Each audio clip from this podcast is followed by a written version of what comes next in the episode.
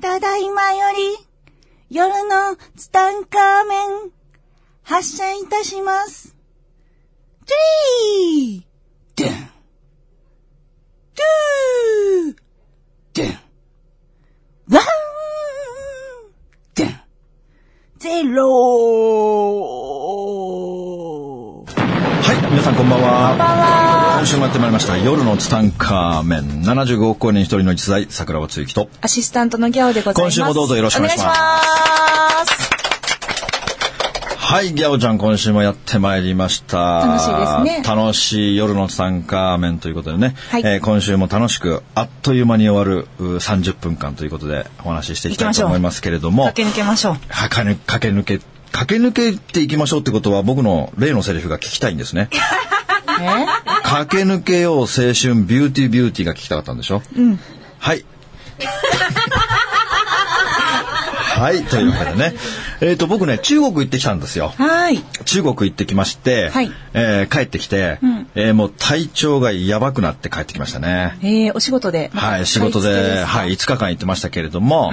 この中国はね、本当今回僕はちょっとね、問題を提起したいですよ。問題を提起するんですはかい、もうね、中国政府に問題を提起したいです、僕は。へー声を大にしへてーどうし。たん温です厚な僕も、うんちょっと、ちょっと、このままでいいのか、チャイナはという思いが非常にあって、今回、あの、まあ、石の仕事で行きましたけれども、はい僕の行った地域というのはね、その中国の中でも、その、石の、おー問屋、まあ、一番大きな問屋っていうのがあるわけですよ、そこの町にはね。はいで、そこね、ど田舎なんですよ。んもうコンビニがないんだから。わお。コンビニがないど田舎で、んで、ここね、おも面白いから、冬になると、もうね、マイナス20度ぐらいになるの。へえ。マイナス20度になるんだけども、はいどこに行っても暖房がないの。どうやって過ごしてるんですか、皆さん。暖房、お店に行っても暖房つけてないの。へえ。あの、ホテルにはついてるよ、ちゃんと暖房が。はいはいあと、個人の家にもついてるけども、お店の中に暖房を入れるっていう習慣がないわけ。お店は、うおんスーパー店なんですね。うんほら、スーパーとかさ、はいい、ろんな商店があるけども、商店の中は暖房入れるっていう習慣がないんだな、あの街。外と一緒なんですそう、ね。外と街。自外と一緒宅は暖かくしそてう、自宅もホテルも暖かいけども、そのお店屋さんには暖房が入れるっていう習慣がないから、ラへーーメン屋さんとか行くでしょ、んラーメン屋さんの中ももちろんマイナス20度だよ。大変。だから、ラーメン来るでしょ、うん。来た時は、まだ、なんと、暑くはないよ。ゆるい感じで。ゆるい。だって、だってもう さ、ほら、中国人はさ、その、日本みたいにさ、そのラーメン丼をさ、熱湯で一回温めてかうら、んスープ入れるとかしないから、もうすでに、もうお椀がすでにもうマイナス20度なわけですよ。だからほら、居酒屋とか行くとさ、よく凍った、はいはいはいはい。凍ったジョッキグラスにビールを入れる。ビール入れてはいくれてすごく美味しいじゃないすごく美味しいだから、もう、天然に、あの居酒屋の凍ったラーメン丼に、普通に熱湯の注ぐから、もうすでにぬるくなってくるわすけ。でにもうぬるいすでにぬるいから、はいで食べ終わる頃には端っこの方が凍り始めてるっていう、すごいマイナスすごい地域なんですよ。でまあそれはそのね地域だから別にいいんですけども、はいその地域に、はい東京ビッグサイトのおそらく10倍ぐらいのうん。石の問屋を作ってるんですよ。へえ、すごい。もうねもうバカでかいなんてもんじゃないですよ。見て回るのに何日かかるかですいね。やもうすごい一です週よ間。ぐらいかかっちゃいそう。あの中国にはね、はいイウっていう町があっあ、てね。はいはいまはあ、い。有名な、あのー100円ショップ、ね、100均のバイヤーとかいっぱいいますけれそうでね買い付けどにも、行かれる方いますね。まあ EU とか行った方はわかると思うんだけども、うんもうなんかね、ほんとそんな感じで、うん。もうこんなでかいの作ってどうするんですかっていうような、うん。もうこのもう街が1個入るでしょうみたいな感じですよ。すごい。なんかもうそこ東京ドーム100個ぐらい入るんじゃないですかみたいな、全部問屋さんそう全部石の問屋ですよ。へえ。そんなの作っちゃってるわけですよ。そんなの作っちゃってるわけだ。そう。それ でね、半分ぐらい、半分ぐらいははい、もうオープンして開放してるんですよ。始まっているところもある。で、はじ、で、後ろの方はまだ作ってるんですよ。うーん。だけど、もう半分ぐらいは、あの、オープンして OK みたいな感じでオープンしてるのね。はい。だけど、ここでね、今中国が抱える問題点。これね、日本では、だいたい1990年ぐらいに問題になりましたよ。シックハウスっていうのが。シックハシックハウスっウてス、症候群シックハウス症候群。もう、その、家の中作る段階でのはい接着剤とか、塗料の中に、あの、ホルマンアルデヒド、 今、下が回らなかったけども、ホルマンアルデヒドっていうのがあってね。すごい雰囲気出てましたけど雰囲気でねしたでし ょあの、ホルムアルデヒドっていうのがあって、はいこれが人体に有も害物の質すごく、はいもうケミカル中のケミカルで、まあみんな体調が悪くなるっていうのが日本で1990年代にものすごく問題になったわけですよ今。ハウスダストとかあハウスダストとはじまた違うんゃないです接よ着。剤とかの話ですね間違えたで、それが、んもうやっぱりそれね、政府で作ってるんですよ。うんそのビッグサイトみたいなやつを。はいで、政府の仕事だから、んもう安く上げたいわけですよ。安く上げたいがゆえに、うん使ってる材料がとんでもないものを使ってるわけです よ。粗悪もなう法律がさ、まだ決まってないんだな。あの、お国は。うんうんうんだから、信じられないことに、作ってる間だよ。作ってる間に工事してる人が2人亡くなってんだよ。怖いえそれはその人体に悪いものがえ原因なんですか原因ですよ。弱ってっちゃったの弱ってっちゃって亡くなっちゃったんですよ、2人。大変じゃないですかで、もうそこオープンになったでしょ、んオープンになったから、業者がたくさん入り込んでいった。うんそしたら、入った人が次々と倒れてるんですよ。えー、調子悪くなっちゃ調う子悪くなっちゃう。みんな調子悪くなっちゃう。大変じゃないですかでもみんな、でも、そこが、ここが恐ろしいところでね、うんその中国の、うんあの、そういう情報を知らない人たちがいるんですよ。うんだって何にも知らないまま僕らがさ会社に入りました、はいその会社に入ってからはい体調悪くなった、はいそれをさ建物のせいにしない繋がらないでしょ普通、うん知らないとつながらない知らないと繋がらないでしょ、うんだから結構あそこ田舎だから、うんその働く人とかね結構山とかから連れてきてるんですようんでねひどい社長がいてね、うん自分は中入ると病気にならないって言って山から連れてきてるのよあ働く人へえかわいそういやひどいでしょこれ、うんでね今回僕もそこに行こうと思って、うん行こうと思って外だよまだ、うん外なのに建物に近づいただけで目の奥が針で刺されるような感じがあったんだよもうダメだとメ近づいちゃダメだと言っているみた絶対い入なれないへえ怖で目が痛くなったから、んあのその社長にさ「じゃあ社長ちょっと俺目の奥が痛いんです」って言ったら「あの実はじゃあ実は実はこういうことでね」みたいな感じでだからその中で使ってる接着剤とその塗料とかが問題があって、もう次々と人が倒れてるんだっていうことを教えてもらうわけですよ。い買いに行けないじゃないですでか買いに行けないですよ、ん入りたくても、次々と倒れてるどうしたでマスクこれねいやマスクダメですよ防護マスクみたいなだからもうあれですよあのガスマスクみたいなだからもう本当に本当にガスマスク帯でいかないとねダメなんですよ、でねこれから、そこってね夏になると40度ぐらいになるんですよ、へえでねこのねシックハウスっていうのはね病気恐ろしくてね、気温が10度上がるだけで、発症率が2倍になるんですよやばいで今20度ぐらいでしょ、僕が行った時も20度ぐらいでしたよ、夏だと40度でしょ20度上がるわけですよ20度上がるってことは発症率が4倍になるんですよだからこれからもっともっと病気の人が増えてくるわけですよへえで僕これを聞いた時びっくりするわけですよ、そんな問題があるんですかと、で突っ込んで聞いてみたら出るわ出るわもう高層マンションラッシュですようんたくさん立ててますよねたくさん建ててるでしょ、んそのもう本当に問題になってるってでねやっぱりね子供たちに影響がすごく出るってああそっか弱いそう弱いから、で一番多いのは子供の白血病なんだってかわいそうもうかわいそうだよねこれね本当にお父さんお母さんどうしたらいいかわかんないだから、お金持ちの人たちは、自分の部屋を家を建てる時は必ず日本から取り寄せるんだって、ああその家の中のその接着剤とか、そのほら日本はもう今うるさいからね。あそうですねそうだから全部それ一回問を題になったから日本から取り寄してうん工事してもらうんだってお金持ちは。えー、でもそんなみんなができるわけできないみんなっしていうか知らない人たちもいますから。ょなぜか調子が悪くなったそうなぜか調子がが悪くなった。でもそれ分かんないんだよ。それが原因が。だからそういう人たちがものすごく多くて、んだから知ってる人はその日本からいろいろ取り寄せることができないとかいう人たちは、うんあのいつも家の中をね開けっぱなしにするんだってあ風通しを風良く通しといして風通しを良くすると3年ぐらいしたらもう何もなくなるんだって、なるほどなるほどそっかそっかそっかだから一生そういうっていうわけじゃなく、んいつも風通しだから住んではいないけど昼間そこに行って窓を開けてくるとか,、うん風通しを良くするっていうのを3年ぐらいし放置してからその家に住み始めるっていう人たちもいるんだってえー、せっかくマンション買ったのに買ったのに住めない風から通ししてるの3年間そう風通しだけだから窓だけ開けに行くわけ、へえすごいでしょうんアンビリーバブルな世界だよね。なんかあれですねいたなんか切ないですねそう。だからそれも政府は知ってるわけですよ、そういうのが。うんだけど、だから僕が行った時、デモがあったんですよ。えその大使館みたいなところで。危ない何千人っていう人がデモですよ。またなんかすごそうですね中国のでもそれでね、その、うんそのビッグサイトみたいなでかでかいその建物建てたでしょ、はいはいはいその問屋の跡地っていうのが、うん昔の処刑場だったんだってえまたすごいとこに建てますすごねいとこに建てるでしょ、うんだからね本当にまあ問題が多いなと思ってでもこういうのを政府が場所を決手めて動でやってんの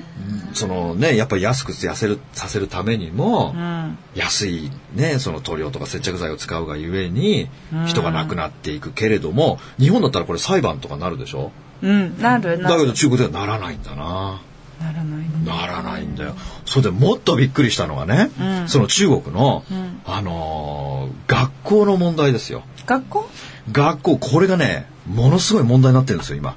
何の問題になってる小学生はうん日本と変わらず、うんまあ普通の小学校、はいまあ8時授業8時半から始まって、うでまあ6時間まで3時ぐらいで終わりです3時ぐらいみたいなですねそんな感じだけども、うん中学生に入るとうんすごいスケジュールなんだよ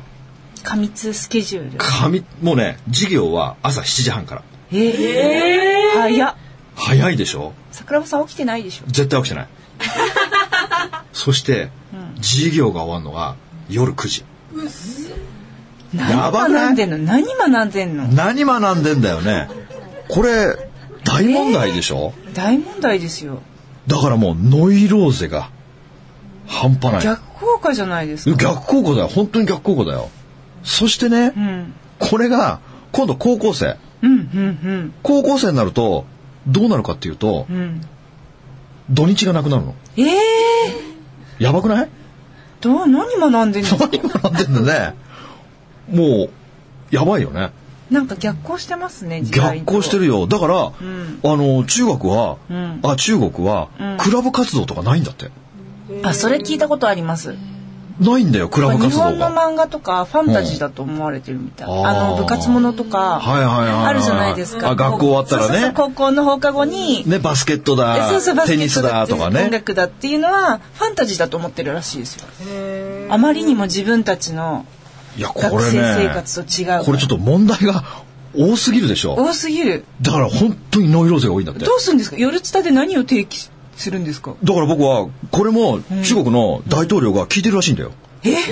夜のツタか ちょっとやめてください聞いてるわけないじゃないですか聞いてるわけないじゃないあーびっくりしただでねででももしこれ日本だったら自殺者が半端なく増えますよもなんかもっと早いかもしれないですねいろんななだんていうかけども中国人は自殺しないんですよ、不思議だよねなんかあれですよね国民性ですそういうおよ人柄なんですよね国民性の違いですよそうねうん、殺ノイローゼにはなるけども、みたいなのないです死ぬまでは考えないんだな、うんうんだからほら日本人ってさ電車に飛び込んだりさビルの上から飛び降りたりするでしょ、んあれ中国人からすると信じられないんだって、うん謎でしかないですようん、ねだって聞かれたもん俺桜庭さんね電車に飛び込む人って本当にいるんですかって、いやいますよって、あれ飛び込んだら痛くないんですかって痛い痛いよねあれねもう中国人は理解できないんだあっりえてない電車に飛び込む人とか理解できないんだってだって痛いでしょあれ飛び込んだらって言われたからいやそれは飛び込んだことないけどた多分ね多分痛いと思うよね、はいまあ痛いと思う暇もないんだろうけどさそうですねうん、だから本当にねこの問題がねちょっとべそんなに勉強してどうすんのかなって思うよね、でもなんか勉強してでもなんか韓国も同じような感じらしいですよ、あでも受験とか日本より全然すごいみたいですそうねそうそうだからさ、みんな何勉強してんですかなねっていうか頭に絶対僕入らないと思うんだよね私も忘れちゃうだとって思う朝7時半から夜9時だよ、こんなに勉強できないよ、ずーっと集中力集中力が無理ですよ、俺中国広いからさ多分地域によって違うと思うけど、そこの地域ってすごく面白いから、学校の送り送り迎えは絶対に親がやんのえ車でなんで危ないの危ないから何が危ないのでもう子供がもうほら疲労困憊してるからもうあー家まで歩けないんだよもうえー、疲れ切っうてんかわいそうで、中国人って面白いから、んランチは家で食べるの。えだから給食とかないんですよ。弁当とか給食っていう概念聞いがないたのこ。とないかも給食とかないんだよ。だから必ず家に帰るわけ。だからお父さんお母さん超大変だよ。朝送っていく、昼間迎えに行く、でまたよ午後の授業に送ご飯食べっさてせてい送くっていくで夜終わったら9時にまた迎えに行く、学校に4回行かなきゃいけないんだよ中国人の。何学んでん ですかそこまでしわかんてないよ ね。いや本当にね、これそこまでして勉強してねどうするんだろうね本当ね。心配ですね心配ですよ本当にクラブ活動とかさ、んやろうよねね本当にこれねあの中国の大統領も聞いてるらしいので ちょっとこれをね聞いて考え直してくれるといいんだけどねえ中国って大統領いましたっけいるじゃないですか今なんとかさんがあれ大統領でしたっけなんとか名前今忘れちゃいましたけどもいるんですよだからまあその方がね今聞いてらっしゃるのでき出っと席とかじゃないそうそうそうそうああれだよ毛沢東だえ、そう違う。あれ、時代が、時代が違うよ ね。年代が違う。僕ね中国で好きな料理があって、ね、中国に興味があるのかないのかはっきりしてくださいよ やばくばバラバラですよあのね、中国にはい美味しい丼があってね、どんぶり丼ご飯があってね、あの、牛丼みたいなのがあってね、はいはいこれが、僕、ごまかしてるんですかごまかしたら違う違う違 う。あのね、毛沢東丼っていうのがあるんだよ。へえ毛沢東が愛した丼があって、それ、毛沢東ってマオツートンって言うんだけど、ん中国語では。で、このマオツートン丼がね、すごく美味しいんですよ。へえ何入ってるんですかあのね、肉、お肉肉。肉と野菜が入ってて、これね、すごく美味しいって、ただそれだけどうでもいいんだけども、まあ違う話行きましょう もんね。今日も中国の話で終わっちゃってるから、あそうです違ねう話をね。で、あのね、僕、はいあの、最近ね、あの、会社を作ったんですよ。ええ何の会社ですか新しい会社を作りました。あの、この会社はサね、イカンパニーはいはい、宇宙逸材カンパニーを作りましたけれども、僕何年か前に、はい宇宙人出版っていうのを立ち上げたんですよ。あなんか作ってましたねはい。あの、うちの、僕の自分の本も、宇宙人出版から出版されてるんですよ。うんうんで、ぜひ、宇宙人出版から本を出したいですっていう人たちが、後を絶たなくていろんな人が出版してるんですよ、宇宙人出版からうん。ええこっそり内緒で。 知らなかった知らなかったこっそりやってるんですよ。へえいろんな人が、もうぜひ、もう宇宙人出版から出版すると、ん売れると聞いてますと。もうぜひ出させてくださいってことで宇宙人出版から本が出てるんだけれども、はいでそんな中でやっぱりこの出版したいっていう夢を持ってる人がたくさんいるわけですよ。うんうんでそんな中であのものを書きたいいやもいやもちろん本デビューしたいってことさ物書きしなきゃいけないじゃないですか、はいだけどもあの忙しくて書けないとか、うんうんでそういう人のために、んあの喋ってくださいと喋ったのを、音源をそのままくださいと、んそうしたらそれをそのまま電子書籍にして出しますよあっあて書きいう起こしして構成してそうそうそうだからあなたは何もしなくていいですよっていう会社を作ったんですよへえでうんもしこれを聞いてる方ではいそのおい世の中にさ講演してる人ってたくさんいるじゃないですか、うん講演してる人なんていうのはさ簡単ですよもうそれを音源を取ってもらって、うんでそれを音源をさあの宅ファイル便かなんかでメールでこう送ってもらったら、うんもうそれをそのまま電子書籍にしてうん出しますよという会社、だからあなたは何もしなくても Amazon でデビューできますよっていう会社なんですよへえだからこれすごいですよ本当にもちろん電子書籍じゃなだけじゃなくてもちろん小冊子とかもその本ベースのあのー出版もできますし、あのーポッドキャストもできるしだからまあトータルプロデュースみたいなねそんなえ会社そですれをよ始めたんですそれを始めたんですよ会社の名前はアマゾンデビューって言うんです本当にはいえ株式会社アマゾンデビューっていう会社ですどこ本本当の話ですよこれ嘘ついてどうするんですか当アマゾンデビュアーマゾンデビュー、はい、株式会社アマゾンデビューへえアマゾンでデビューできるからアマゾンデビューっていう株式会社株式会社アマゾンデビューです。はい。だからもしデビューしたい方がいらっしゃったら、ご一報いただければ、んあのもう、もうそ、もう最短、電子書籍はもう最短その日のうちにデビューできます。もう原稿あってこのままもうデビューしたいんですっていう人いたらもうそのままその日のうちにあの出版化できます。へえだから僕言ってないけど、実は僕の電子書籍、もう出てるんですよ。へえ。僕全く宣伝してないけど。なんで宣伝しないのいやもう全部が、プラットフォームが全部できてかうらん宣伝しようと思っあ、てじゃあて。今がその時期なんだ。そうそうそう。だから僕の電子書籍今3冊出てるんですよ、もうすでに。何と何と何えっと、うんこのすすめっていう。学問のすすめをパクっただけなんですけど ね。うんこのすすめという電子書籍今3冊出てるんですよ。へえ。はい。なので、そういうのもやってらっしゃるんですね。そうそう。だから、この僕の中頭の中には、もうビジネスモデルがたくさんあるんですよ。うん。だけども、僕、やってる時間がないんですよ。うん、忙しそう。そう、忙しくて。んだから、それを、あのーやりたいっていう人が出てくるんですよ。なんかこう喋ってると。う。ーん。じゃああんたやってよみたいな感じで、どんどん繋がっていって、だから僕の頭の中にはまだね、何十個もあるんですよ、ビジネスモデルが。へえ。だからそれをやってくれる人をね、えー結構こう、あ、この人だったらできるなとか、そういう人がこう会うと、じゃあこれこんなビジネスモデルなんだけどやんないとか言うと、ぜひやらせてくださいとかってなるわけですえよ。ーすごい。で、僕最近、あれをや、最近ね、よく公演でやっ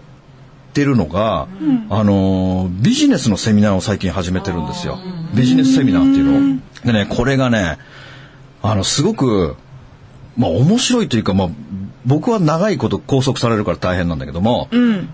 大体それはビジネス集客、まあ集客に困るじゃないですか、皆さんね。そうですねだからビジネスワンデー集客講座という1日8時間の講座があるんですよ。長っ。で、それはもう初級編、中級編、上級編ってある中で、あの、まだ初級編しかやってないけれども、もう何、もう何回やったかなもう4回か5回ぐらいやってるけども。あそんなにやってらっしゃるんですかうやってるんですよ。で、これがね、すごく面白くて、んあの、皆さん、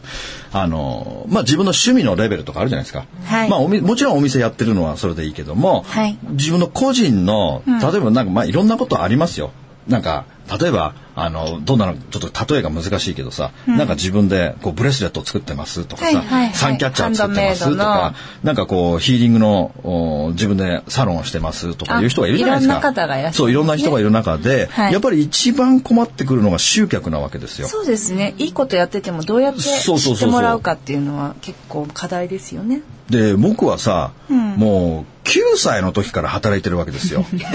確かに。もう新聞配達の話は、もうね、たくさんしてるけれども、はいもう9歳の時からビジネスをしていて、うんもういろんな経験をしてるわけですよ。うんで、もう24で独立をして、んえー辛いこともあったし、まあ辛いことというか、まあ地獄な日々をね、地獄な 日々もあったし地獄な日々をたくさん味わってますけれども、本当にね、皆さんがわからないっ